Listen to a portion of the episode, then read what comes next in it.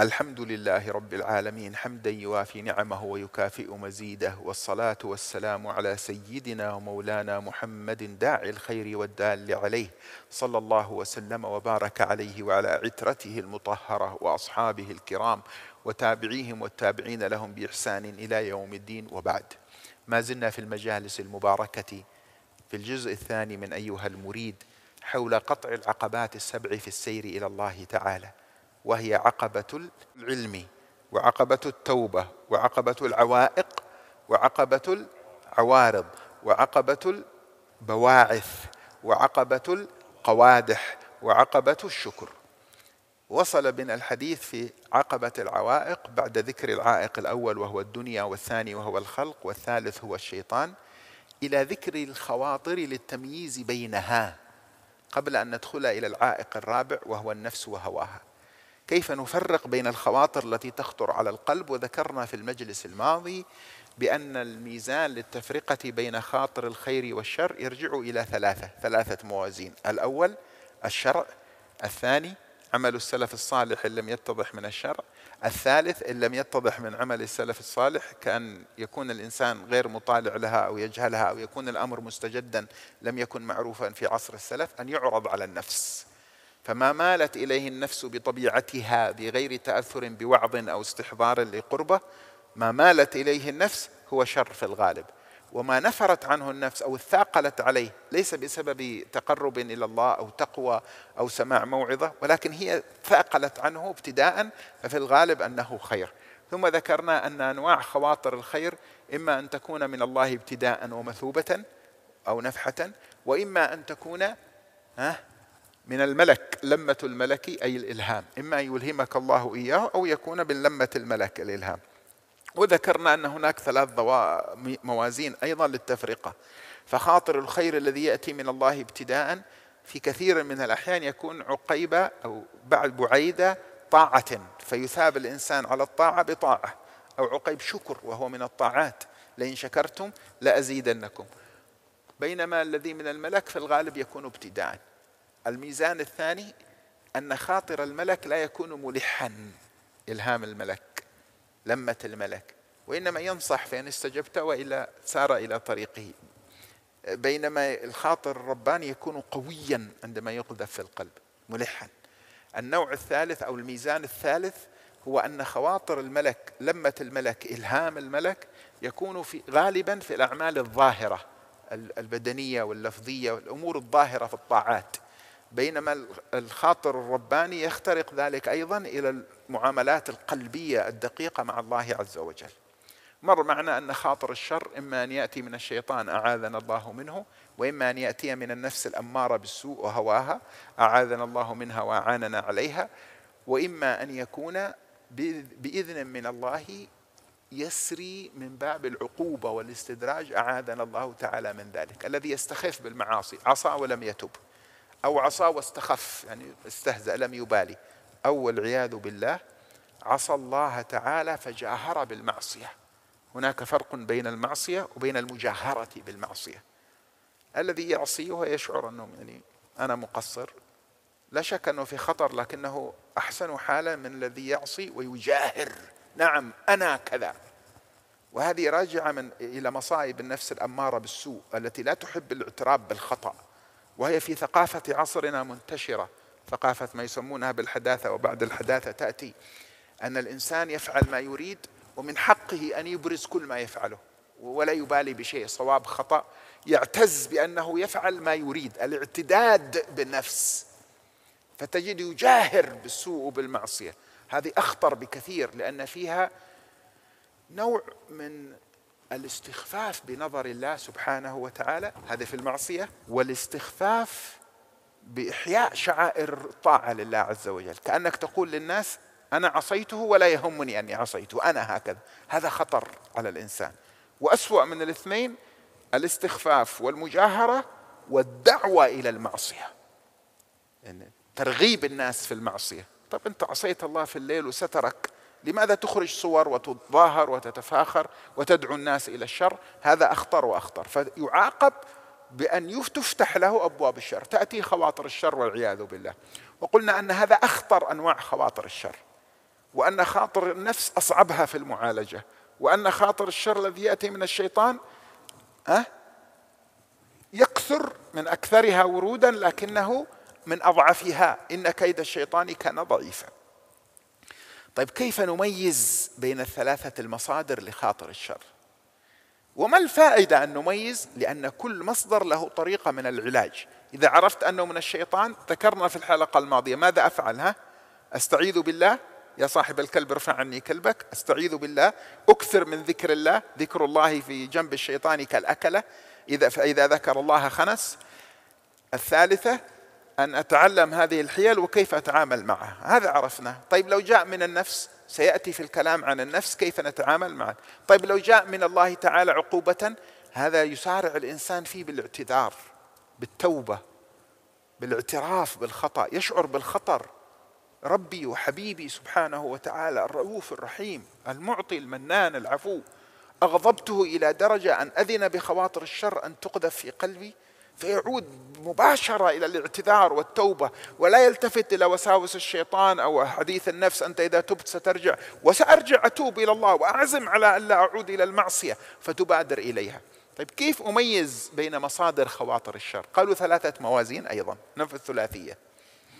الميزان الأول انظر في هذا الخاطر. هل تجده جاء بعد معصية مباشرة؟ يعني عصيت معصية ولم تتب إلى الله تعالى منها ولم تستغفر واستخفيت بها والعياذ بالله فشعرت أن الشهية فتحت أكثر للمعاصي. قال هذا تعرف أنه من الله عقوبة فتسارع بالتوبة. قال لا ما جاء عقيب مع معصية أو استخفاف. آه إذا في الغالب هو من الشيطان أو من النفس. طيب هذا الميزان الأول. الميزان الثاني انظر هل يدفعه الذكر والاستعاذة بالله من الشيطان إذا ذكرت الله سبحانه وتعالى وأخذت تذكر الله واستعذت بالله من الشيطان. هل ينصرف خاطر الشر هذا؟ إن انصرف فهو من الشيطان. لكن إذا لم ينصرف وظل ملحا عليك هو من النفس وهواها. لأن النفس لا يصرفها الذكر هي موجودة في داخلك. ما هو الميزان الثالث؟ الميزان الثالث تنظر. هل هذا الخاطر يلح على معصية بعينها؟ أم أنه يقذف في قلبك يعني يوسوس لك عمل المعصية الفلانية. فإن قلت لا حرام وأصريت ألا تفعلها جاءك بخاطر آخر معصية ثانية. رفضتها يأتيك بثالثة. أم أنه إلا أريد هذا. آه إذا وجدته ينوع كلما رفضت خاطر سوء يأتيك بآخر فهو من الشيطان. لأن الشيطان لا يهمه بماذا تهلك يهمه أن تهلك. بينما لو وجدت أنه مصر على خاطر بعينه على شر بعينه على معصية بعينها فهو في الغالب من هوى النفس الأمارة بالسوء. لأن هي التي تهواه. وما دامت تهواه تريده تريده تلح عليه. لكن الشيطان هواه أن تضل انت أن تسقط أن تهلك. فإن لم تقبل هذا جاءك بالأخرى. لا يهمه كيف يعمل معك. وشبه أي النفس والشيطان بالنمر والذئب. النمر المتنمر إذا ركز على عدو لا يندفع. يصر يصر يصر إلا أن يشعر خلاص بالهلاك وإلا لا يكاد يمل.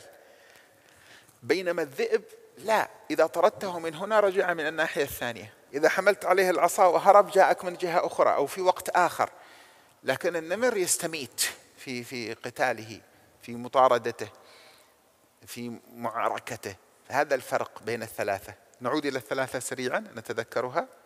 ننظر هل هذا الخاطر جاء بعيد معصية بعد معصية مباشرة أو استخفاف في هذه الحالة يكون من أين؟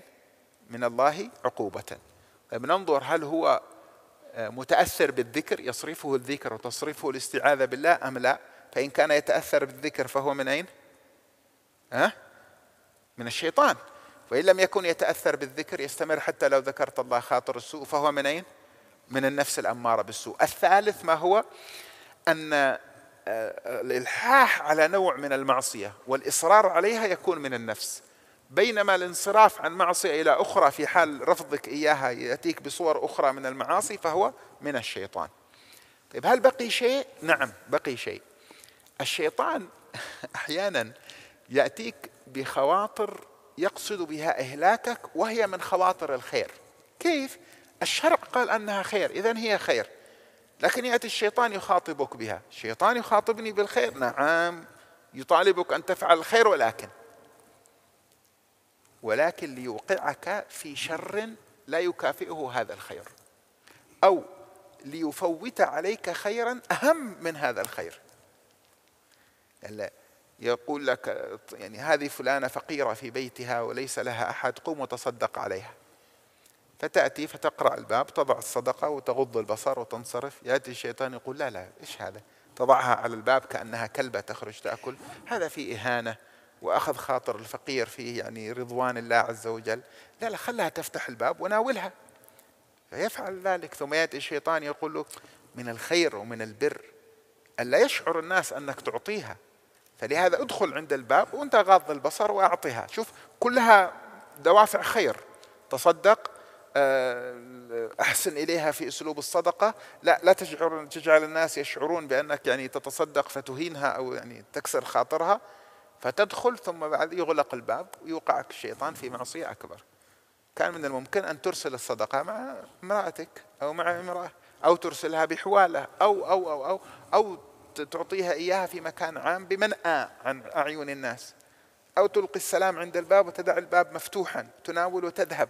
في هناك ألف طريقة لكن الشيطان يوهمك أنك تفعل الخير وهو يقصد أن يوقعك في شر أكبر. أو يفوت عليك خيرا أهم. تأتي في الليل وأنت متعب تريد أن تنام يقول لك لا قيام الليل. طيب أنام وأستيقظ آخر الليل. لا أنت متعب. لو استيقظت آخر الليل لو نمت لن تستيقظ آخر الليل. قم قم صلي. الشيطان يقول لك قوم الليل. نعم لكن لسبب آخر. فتقوم تصلي وتتعبد إلى الثلث الأخير من الليل خلاص تتعب. تسقط على الأرض نائما فيؤذن الفجر فلا تقوم لصلاة الفجر. تطلع الشمس وأنت بغير صلاة الصبح. ها؟ دلك على طاعة ليفوت عليك طاعة أكبر.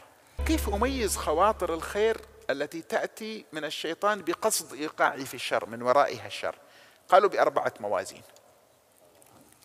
الميزان الأول علامة خاطر الشر الذي يأتي في صورة الخير أن تكون الاستجابة إليه بنشاط دون خشية.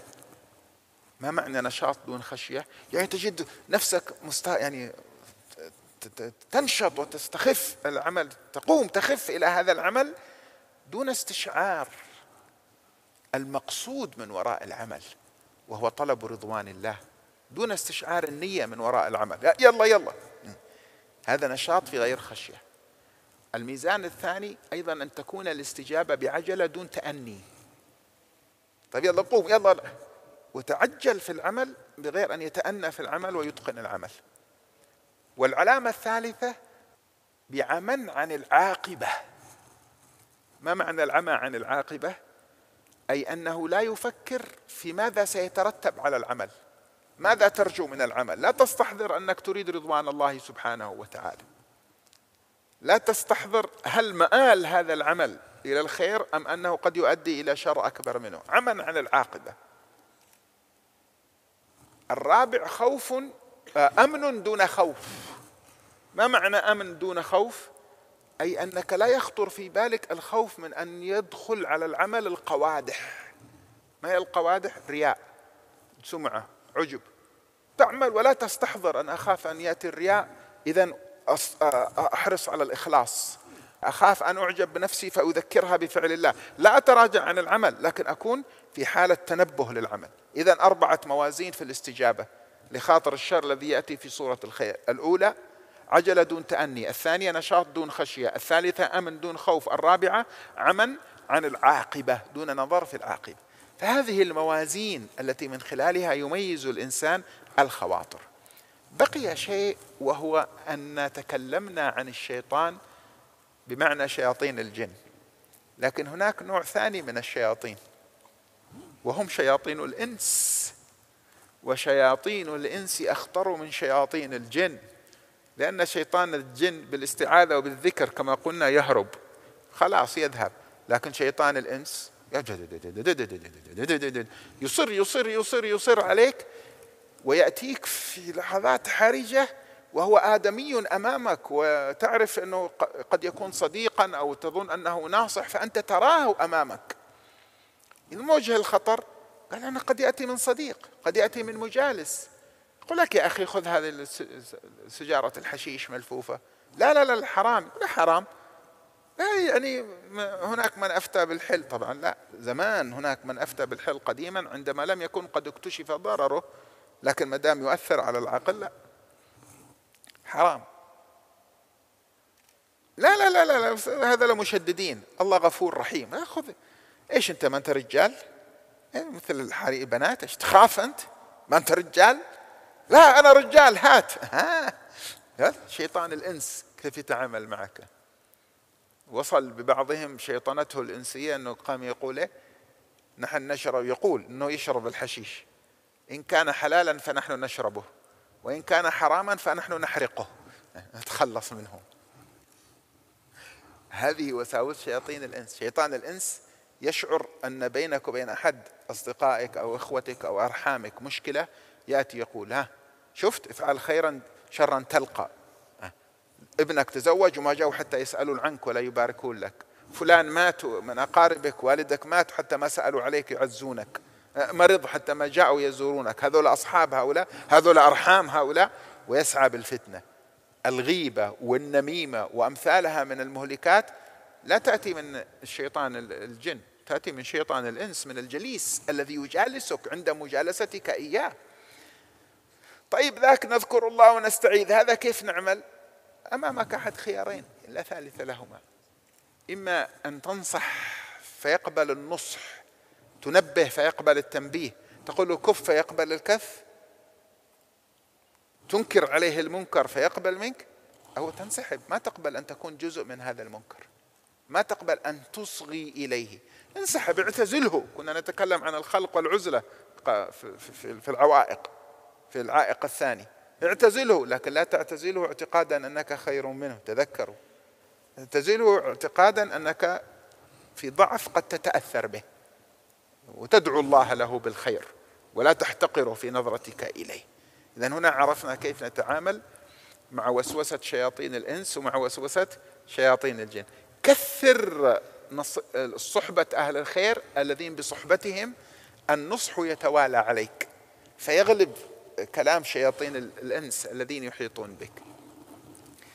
والحديث عن مسألة وسوسة الشيطان والتعامل مع الخواطر له تفرعات وله معاني والصادق مع الله يا إخواني سبحان الله الصادق مع الله في التدقيق على خواطر قلبه يفتح الله تعالى له ابوابا من الفهم عنه لا تخطر على بال.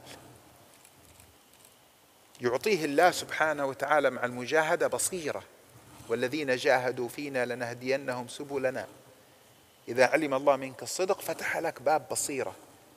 حتى أن بعض الصالحين بمجرد خطور الخاطر مباشرة يميزونه فيطردون الشر. وبعضهم يصل إلى درجة أن يكرمهم الله تعالى بنورانية لا يؤذن معها لخاطر الشر أن يدخل إلى قلوبهم أصلا. فيكرمهم الله تعالى بحراسة قلوبهم بنور وبصيرة لا يدخل أصلا إلى قلوبهم. وتعجبوا إن قلت لكم أن من الصالحين من تصل بصائرهم إلى التنبه للخاطر قبل أن ينطلق من مصدره. فيتنبهون له أصلا قبل أن يقرع أبواب قلوبهم. ذلك فضل الله يؤتيه من يشاء. الإنسان إذا سمع عن عطايا الحق لبعض الأحباب أو المحبوبين المقربين لا يستعظم هذه العطايا. بعض يقول هذا كثير هذا مبالغة تبالغون في الصالحين في الكذا. معقول هذه المسألة لا تكون إلا لله؟ نعم هي لا تكون إلا لله والله سبحانه وتعالى هو الذي رزق هذا العبد. قالوا إذا رأيت عطايا الحق لأحبابه لأنبيائه لأوليائه للمحبوبين من آل البيت والصحابة للصالحين لا تستعظم العطية بنظرك إلى المعطى. لا تنظر إلى المعطى ولكن انظر إلى عظمة المعطي.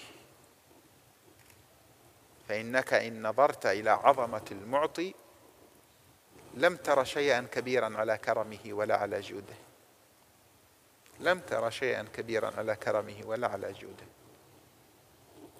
إذا كان سيدنا أويس القرني رحمه الله تعالى من التابعين جاء في بعض الروايات أنه يشفع في مثل ربيعة ومضر أكبر قبائل العرب يعني عدد الذين سيشفع فيهم سيشفع لهم يوم القيامة تعداد هذه القبائل أعداد كبيرة سيدخلون الجنة بشفاعة هذا رجل ليس بنبي ولا من الصحابة سيد التابعين سيدنا أويس القرني.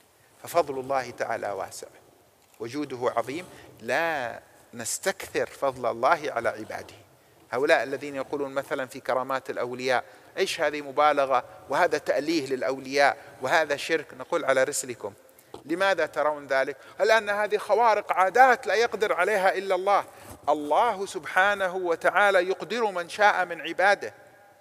أنت ما قرأت أن الدجال في آخر الزمان أعاذنا الله تعالى منه؟ يشير إلى المطر فينزل يشير إلى الزرع فينبت يشير إلى ميت فيحيا يحيي موتى ويميت أحيا بإذن الله. من باب الاختبار فإذا كانت هذه الخاصية أو هذه الخوارق للعادات يعطيها الله تعالى لأعدائه اختبارا لأوليائه كيف لا يعطيها لأحبابه المقربين إليه الذين اصطفاهم سبحانه وتعالى لقربه؟ فمسألة الطعن في الخوارق والبعض يقول ما تدخل العقل؟ أي عقل تقصد؟ العقل المتعلق بالقواعد العقلية أن يستحيل عقلا؟ يقول لك نعم يقول أنت ما درست القواعد العقلية. لو درست علم المنطق وعلم الكلام والقواعد العقلية ما قلت هذا الكلام.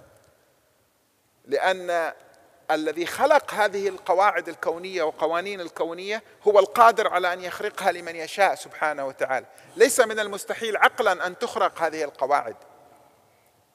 وإذا كان تقصد بالمستحيل أي عادة يعني عرفا المستحيل في نفسيا عادة أو نفسيا أنت ما الفتها فما تقبلتها هذا إليك. لا تصدق هذه الكرامة ولا هذه الكرامة ليس بواجب عليك أن تصدقها لكن لا تقول أنها لا تتأتى.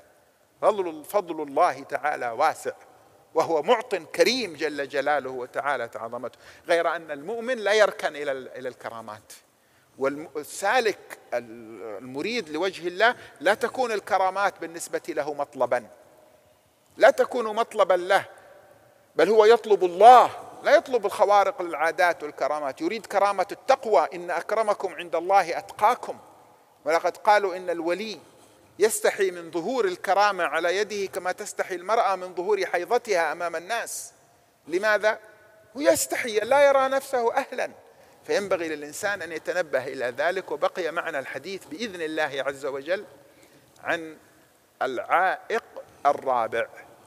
وهو النفس. أصعب العوائق وأكثرها اشكالا. لكن بعون الله تتجاوز. الله كما أوجد لنا هذه الصعوبة أوجد لنا ما ييسر تجاوزها.